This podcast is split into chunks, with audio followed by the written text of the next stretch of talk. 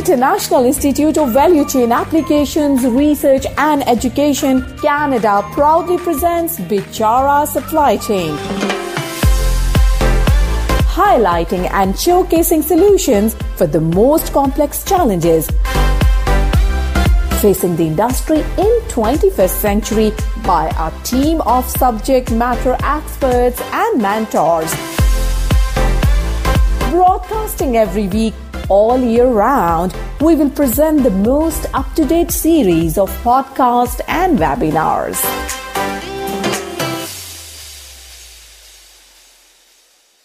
Hello, everyone, and welcome to another episode of Bichara Supply Chain.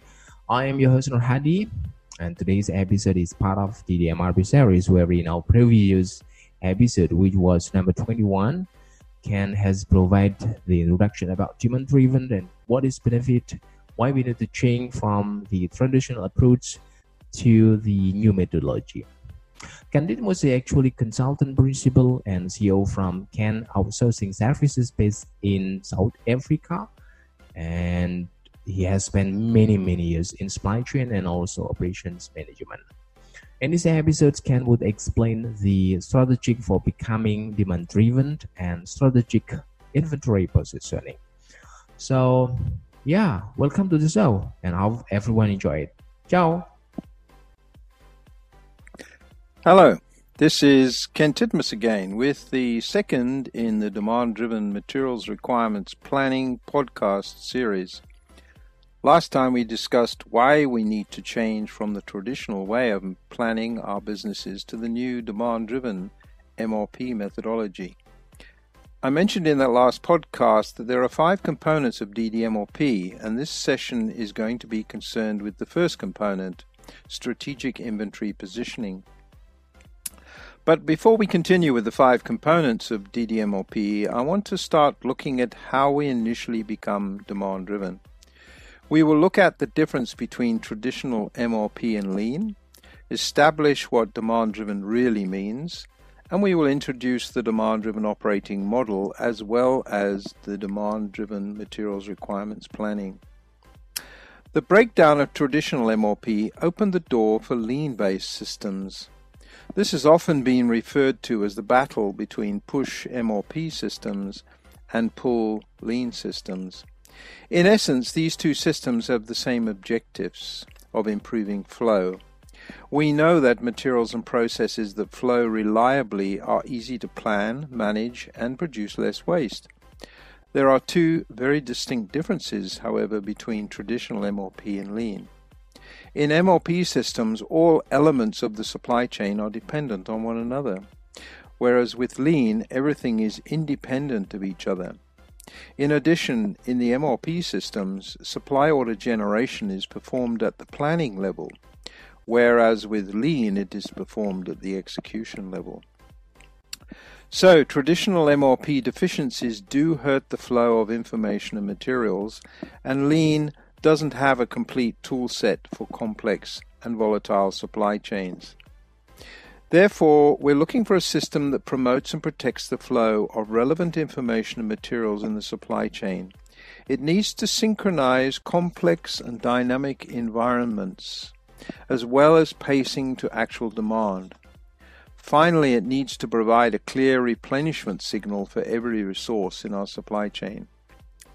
So, what does becoming demand driven really mean? Well, it doesn't mean making everything to order or simple pull, lean pull, or placing inventory everywhere. What it does mean is seeking customer demand, sensing customer demand, sorry, and adapting planning and production while pulling from suppliers all in real time. From the Demand Driven Institute, they define DDMRP as a method to model, plan, and manage supply chains to promote the flow of relevant information and materials. DDMRP being the supply order generation and management engine of a demand driven operating model. They go on to define a demand driven operating model as a supply order generation, operational scheduling, and execution model util- utilizing actual demand in combination with strategic decoupling control points with stock, time, and capacity buffers in order to create a predictable and agile system that promotes the protects and protects the flow of relevant information and materials within the operational relevant range, which is hourly, daily, and weekly. A demand driven operating model's key parameters are set through the demand driven sales and operations planning process to meet the stated business and market objectives whilst minimizing working capital and expedite related expenses. This DD-S&OP process will be included in the last podcast when we discuss the bigger picture of becoming a demand driven adaptive enterprise. Before we get into strategic inventory positioning, let's just take a look at the requirements for a demand driven MRP system so far. It should be based on the protection and promotion of the flow of relevant information and materials. This connects it to driving better return on investment.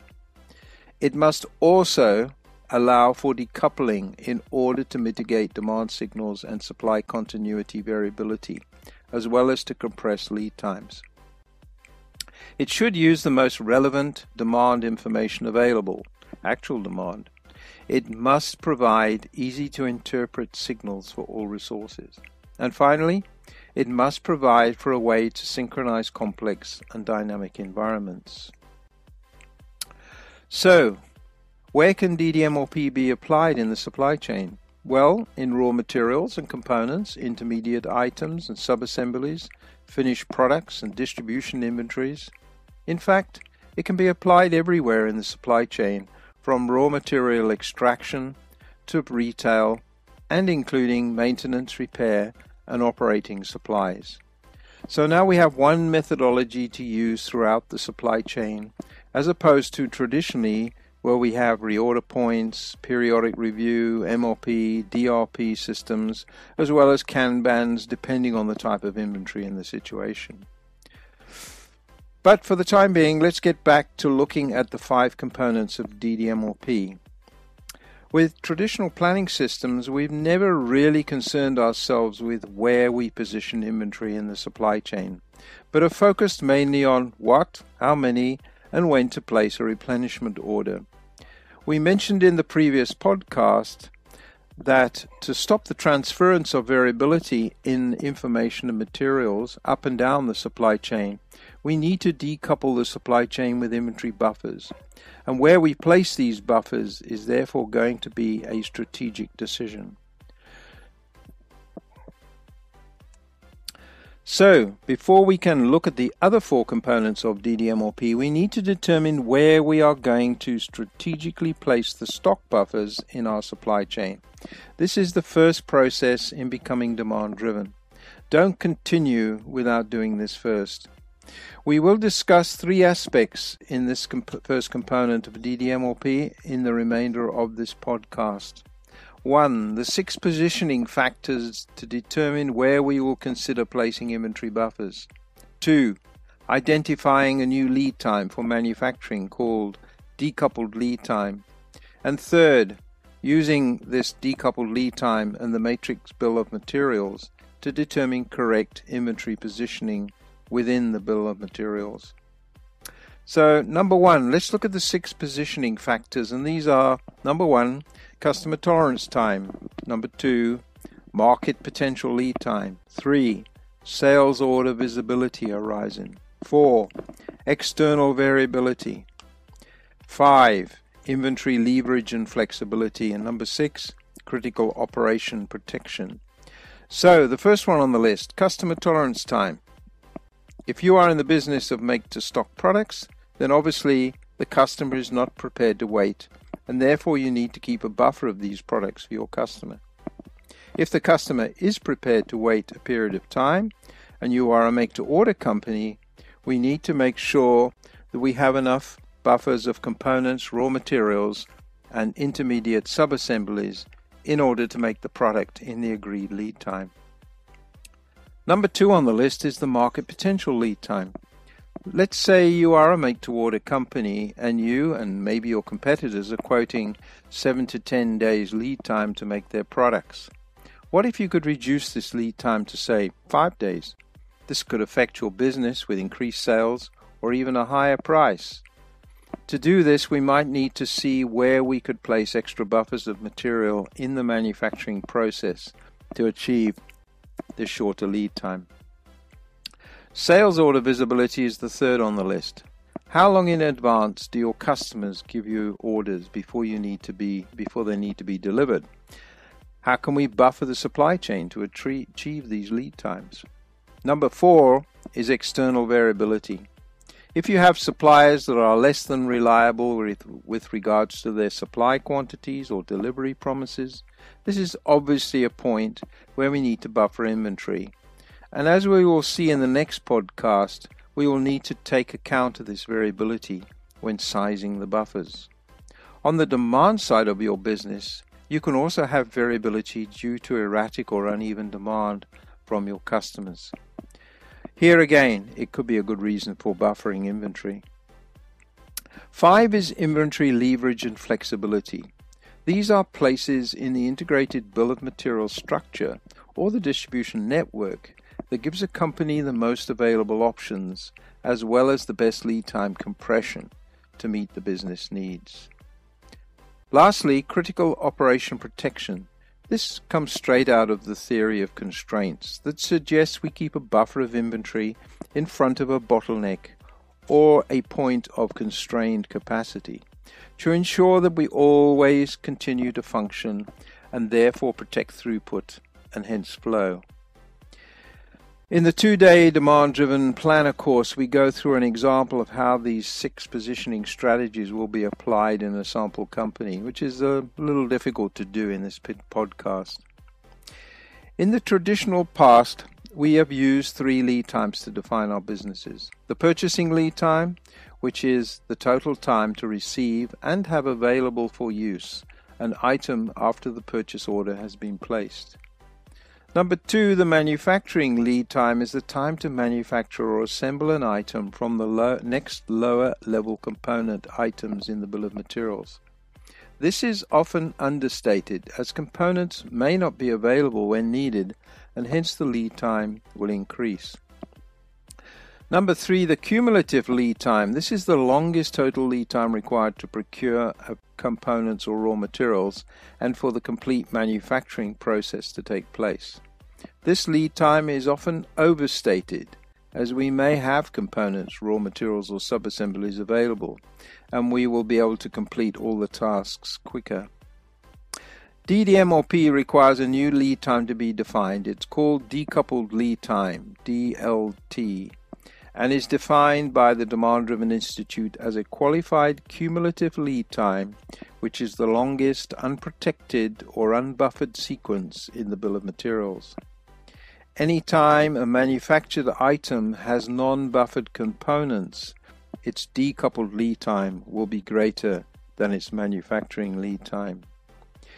We use this decoupled lead time in conjunction with the matrix bill of materials to seek opportunities to buffer raw materials, components, and subassemblies to not only reduce lead time but to reduce the investment of finished product buffers. There is a whole methodology for this to take place, which is difficult to describe in this podcast, but is well covered in the two day demand driven planner course with a worked example. In the DDP course, we also go through some distribution positioning strategies that are difficult to explain in this podcast without the use of diagrams. They are well documented in the book Demand Driven Materials Requirements Planning, authored by Carol Ptak and Chad Smith and I suggest you look for the third edition, which is printed in color, which you will realize is a pretty important when we start talking about the red, yellow, and green zones in the stock buffers in our next podcast in the series. So, next time we will start with the second component of DDMRP, which is buffer profiles and buffer sizing.